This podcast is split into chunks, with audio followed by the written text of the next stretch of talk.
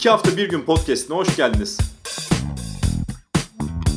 Konuklarımla iki hafta bir günde neler okuduklarını, neler izlediklerini, neler yaşadıklarını konuşacağız.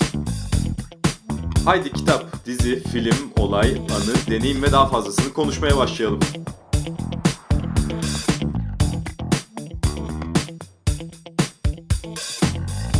İki Hafta Bir Gün'ün yeni bölümünden ve iki bin yirmi yılının son iki hafta bir gün bölümünden herkese merhaba. Şöyle bir başlık düşündüm bu yayını kaydetmeden önce. iki bin yirmi filmler, kitaplar, diziler, küçük mutluluklar ve büyük dertler.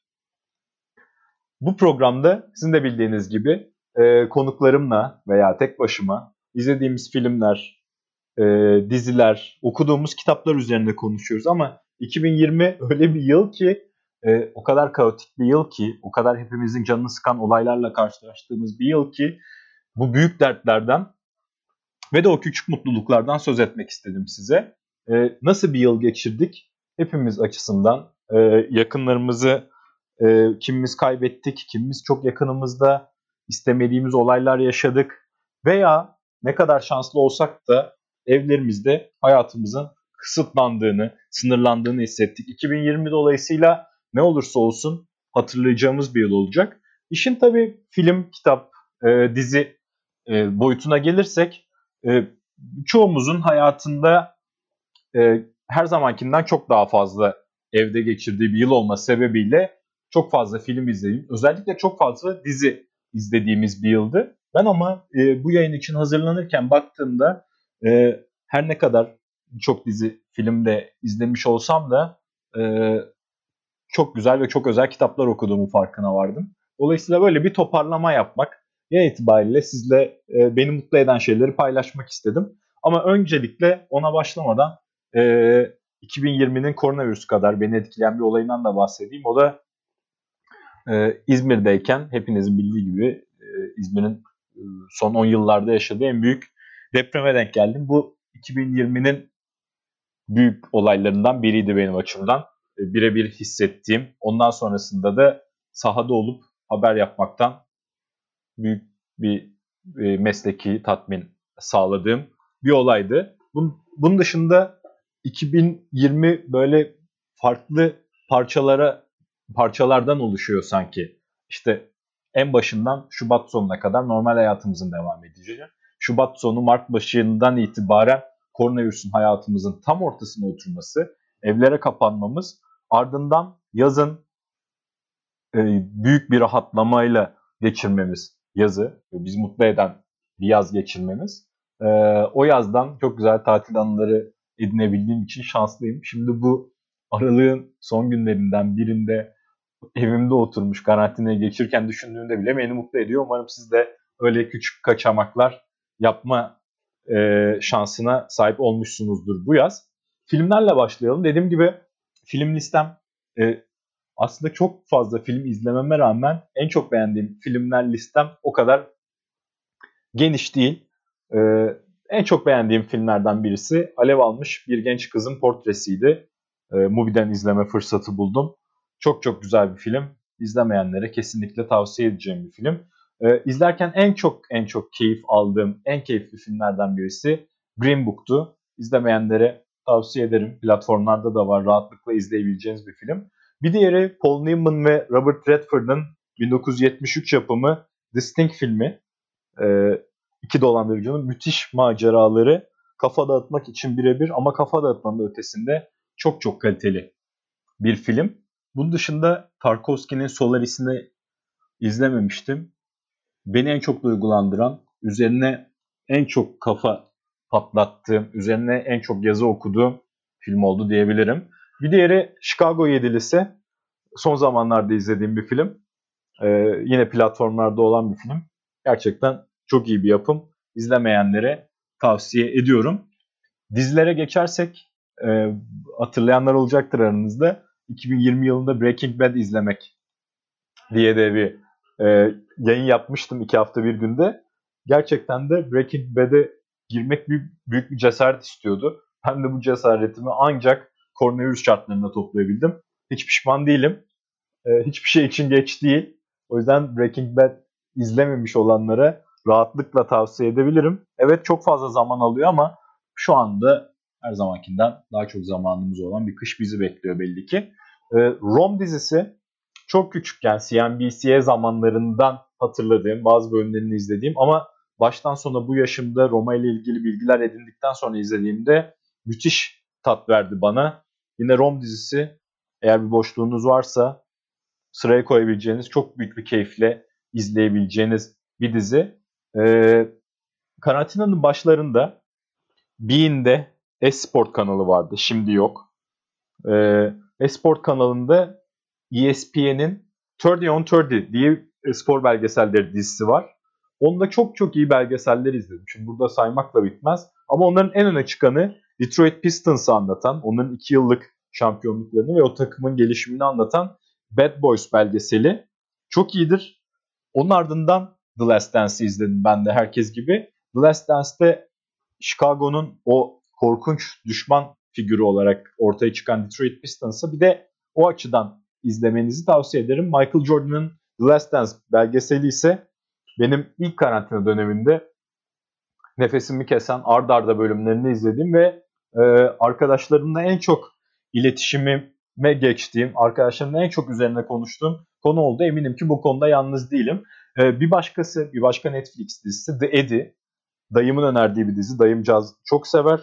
E, Whiplash ve La La Land'in yönetmeni Damien Chazelle'den e, soluk soluk kesici ve çok karanlık bir dizi. Ama o karanlığın içinde hem Paris'i görüyoruz, hem oradaki caz barı, bir cinayet var, müzikler e, akıl almaz derecede güzel.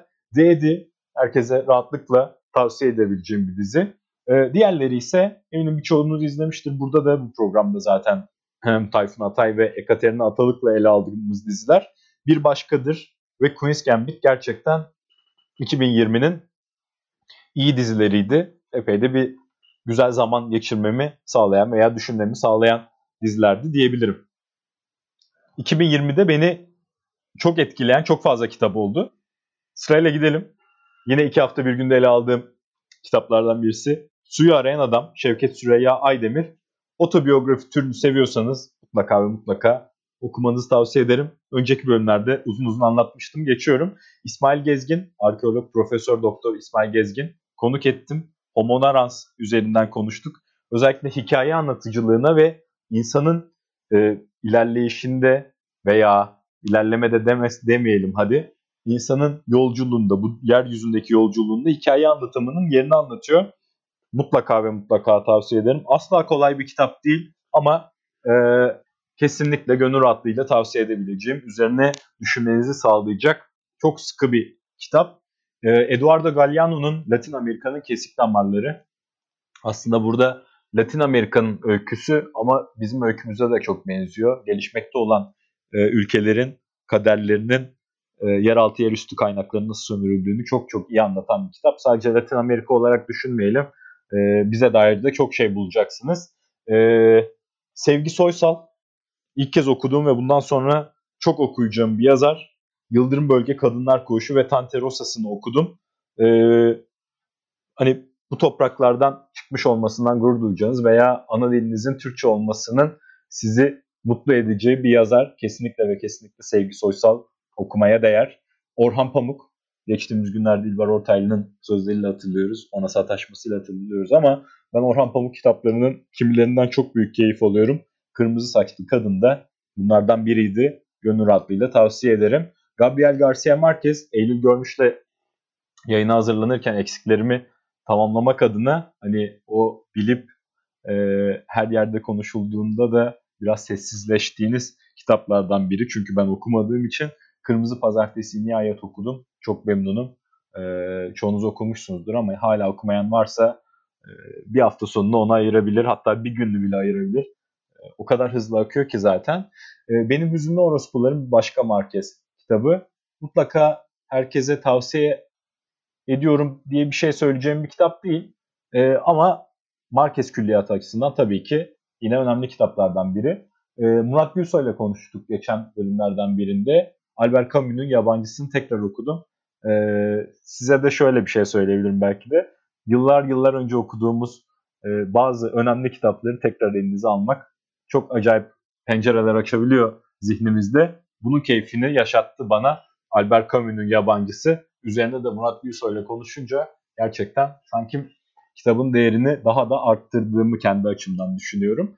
Ee, daha önce hiç okumadığım bir yazar ve hani yine utanarak söyleyeceğim Orhan Kemal. Orhan Kemal'in Bereketli Topraklar Üzerindesi.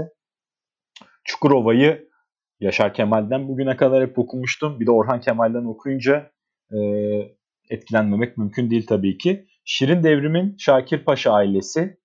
Ressam Farnüsa Zayt üzerinden aslında tüm Şakir Paşa ailesini, o sanatçı ruhun nereden geldiğini tüm ailedeki bireyler açısından ve aslında sanatın nasıl ortamlarda yeşerebildiğini gösterme açısından yine çok iyi bir biyografi kitabı, anı kitabı. E, bu toprakların bin dokuz yüzler başındaki öyküsünü merak edenlere mutlaka ve mutlaka tavsiye edeceğim çok güzel bir kitap. Ee, şimdi Rome dizisinden bahsettim. Bu Roma'daki, Roma'ya olan ilgim gerçekten de iki bin yirminin ilk yarısına kapladı. Şimdi yavaş yavaş mitolojiye kayıyorum oradan. Çok büyük bir keyifle. S P Q R, Mary Beard'ın kitabı. Bunu Medyascope'tan Kaya Hayze bana ısrarla ve ısrarla önermişti. İyi ki okumuşum. Çok kalın bir kitap. Ama vaktinizi ayırırsanız çok büyük keyif alacaksınız. Roma medeniyeti veya medeniyetsizliği. Ama sonuçta uygarlığın önemli mihenk taşlarından birisi Roma. E, tarih seven, antik çağ meraklı, e, buna ilgi duyan herkese ve herkese mutlaka tavsiye ettiğim bir kitap. Evet, en çok sevdiğim şeyleri en hızlı şekilde size aktarmaya çalıştım. Bunun dışında da e, ben yemekten çok keyif aldığım için e, özellikle Chef's Table, Netflix'teki Chef's Table'ın hem özel olarak hem kendi bölümleri, yani ana Chef's Table, hem Fransa bölümleri hem de özellikle barbekü bölümlerini, Chef's Table B B Q bölümlerini özellikle özellikle tavsiye ederim eğer yemekle ilgileniyorsanız.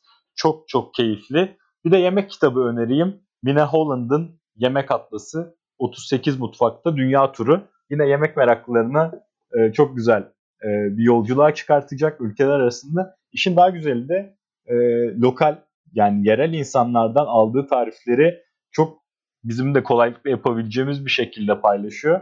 Ee, belki oradaki tarifleri de e, deneyip sevdiklerinizle paylaşabilirsiniz. Bu eve tıkılı kaldığımız günlerde. Böylelikle bu bölümün yavaş yavaş sonuna gelirken e, şunu söylemek istiyorum. Umarım iki hafta bir gün bir nebze de olsa daha iyi bir yıl geçirmenize yardımcı olmuştur. İyi seneler. iki bin yirmi birde görüşmek, kitap, film, diziler üzerine konuşmak üzere.